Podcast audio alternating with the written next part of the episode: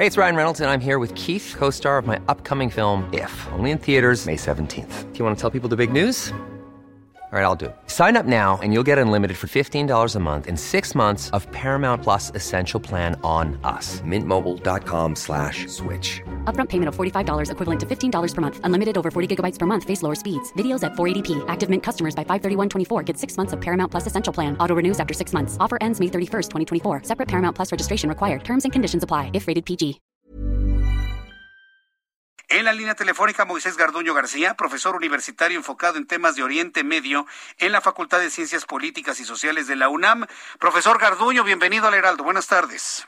Buenas tardes, a sus órdenes y saludos a la audiencia. Estaba informando que ya algunos talibanes empezaron a borrar los rostros de mujeres en salones de belleza, en lo que pues se antoja un retroceso de lo que ya se había ganado en cuanto a la libertad en aquel país. ¿Usted cómo lo ve, profesor? ¿Cuál es el futuro a corto y mediano plazo con la llegada de los talibanes a Afganistán?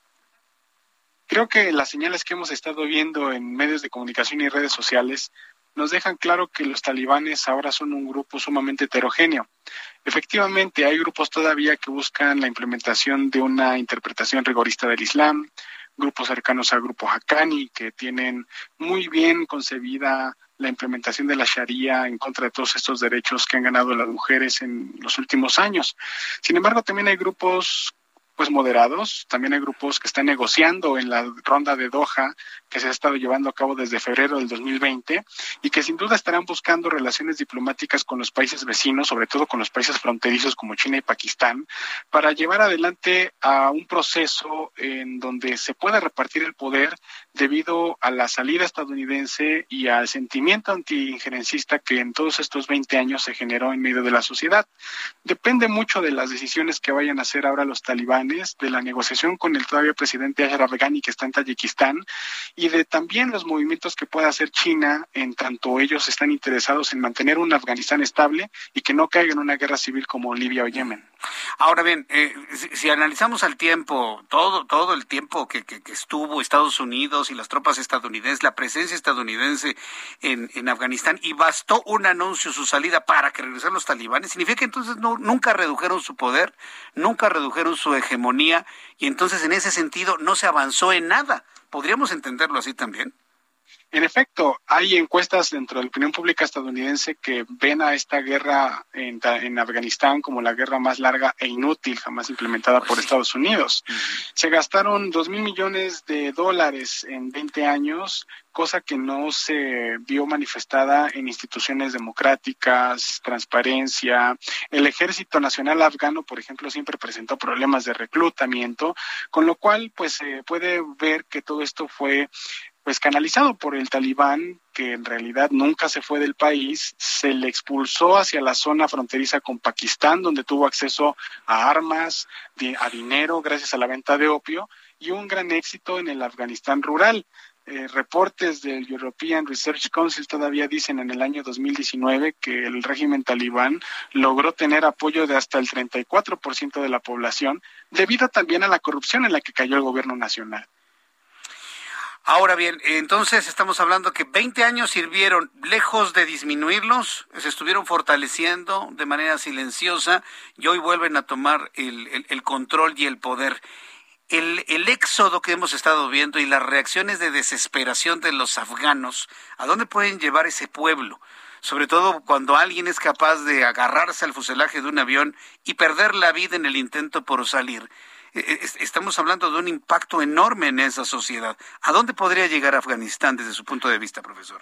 Eh, bueno, tenemos que pensar que las personas que llegaron al, aeropuerto, en su gran mayoría, son personas que estuvieron colaborando de alguna u otra manera con el gobierno eh, nacional afgano y con el tutelaje de Estados Unidos. Empresarios, gente que pudo haber hecho dinero con la ocupación afgana, algunos elementos que cooperaron con los alemanes y las fuerzas de la OTAN, son mayoritariamente los que tienen los recursos para salir del país. Claro, todo se salió de control por la mediatización, pero en realidad si volteamos a ver lo que está pasando en barrios en Kabul y en otras ciudades, hay pactos políticos con grupos locales y puede haber continuidad con eh, ayuda de autoridades, como por ejemplo en el ámbito de la seguridad pública. Eh, profesor Garduño, esto evidentemente va a tener un efecto directo a la política estadounidense como tal, porque este, este tema lo han enfrentado tanto demócratas como republicanos. Pero de manera concreta, ¿usted ve algún efecto negativo en cuanto a la imagen y, presidencia de Joe Biden, venía haciéndolo muy bien, estaba sumando, sumando muchas cosas. De repente llega esta decisión y le llegan todo tipo de ataques y críticas al retiro de las tropas de Afganistán. ¿Usted cómo lo ve? ¿Cuál va a ser el efecto directo del presidente estadounidense esta, esta muy difícil decisión? Bueno, lo que tenemos que decir es que si una de las pocas, poquísimas cosas que se le pueden atribuir a la presidencia de Trump es justamente la posibilidad de congregar en una sola reunión a los talibanes y al gobierno nacional afgano, junto con grupos como representativos de China, Pakistán y el propio Estados Unidos. Joe Biden lo que está haciendo es darle continuidad a esa serie de acuerdos que se gestaron durante la administración Trump y que realmente es compartido este sentimiento de necesidad de regresar a las tropas por republicanos y demócratas.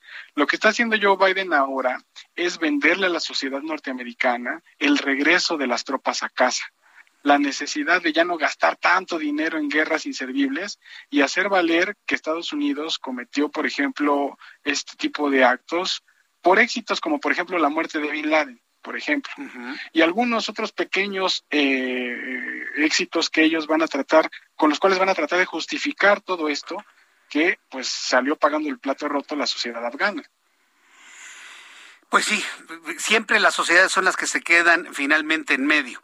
Hoy el presidente de Estados Unidos, Joe Biden, ofreció una conferencia en donde justificó su decisión, en donde habló de cumplimientos de promesas, en donde justificó su, su decisión y aseguró que él no quería dejarle esto a ningún otro presidente. Eh, ¿Cuál es su opinión de ello? ¿Fue suficiente las aclaraciones que hizo el día de hoy para justificarse el presidente estadounidense? Bueno, evidentemente lo que Biden está buscando es una mayor eh, disminución de la brecha que ha dividido a la opinión pública norteamericana después de lo que hizo Trump en el Congreso en Washington. Es decir, buscar una unidad nacional a partir de estas justificaciones y sobre todo, pues a partir de una unidad nacional que tanto le hace falta para temas muy complicados que se vienen en la agenda de seguridad particularmente el realineamiento geopolítico que hay con respecto a sus tropas en Medio Oriente y la contención a China. Eso me parece que Joe Biden está haciendo con esta declaración y que, como fue muy visible, tuvo que aceptar que ellos tenían calculado que los talibanes hicieran, se hicieran del poder de la ciudad, incluso capital, en seis meses, cuando en realidad los talibanes la tomaron en dos semanas. Esto tuvo eh, una presión tal que hizo que Biden saliera a los micrófonos, pero era previsible lo que iba a decir. Iba a tratar de vender esto para el bienestar del futuro norteamericano.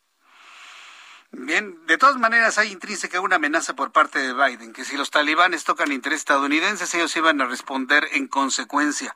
¿No será esta la búsqueda de un pretexto para volver a activar un conflicto en la zona que ahora sí de alguna manera resulte benéfico para los Estados Unidos?